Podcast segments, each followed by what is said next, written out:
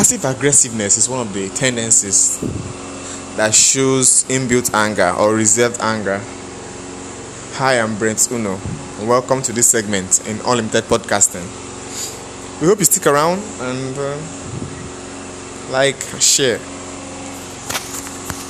Let's get into the podcast. The only way out of this circle of passive aggressive is to practice being more assertive this means learning to acknowledge your anger and frustration and act on it when appropriate. But to do it in a way that's both honest to your own wants and needs, but also respectful to those of others. Becoming more assertive doesn't mean denying your anger. It means acknowledging it and validating it so that you can deal with it in a healthy way instead of coming out in unhealthy ways. Assertiveness isn't about building a good disguise, it's about developing the courage to take the disguise off. Randy Paterson. Another way of inbuilt anger or destructive self criticism is venting.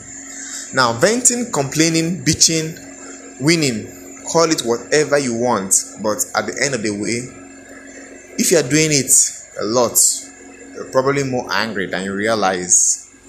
Do you vent a lot with friends, family, or co workers? If so, that might be a good indicator that you've got a more a lot more acknowledged anger and frustration in your life than you realize. See, for a long time, the way psychologists thought and talked about anger was that it was a kind of toxic substance that had to be released or else to be harmful. As a result, the idea of venting became popularized and encouraged by a lot of therapists, counselors, and advisors. Unfortunately, turns out the whole cathartic theory of anger is a complete myth. And worse than that, simply venting your anger only intensifies it in the long run.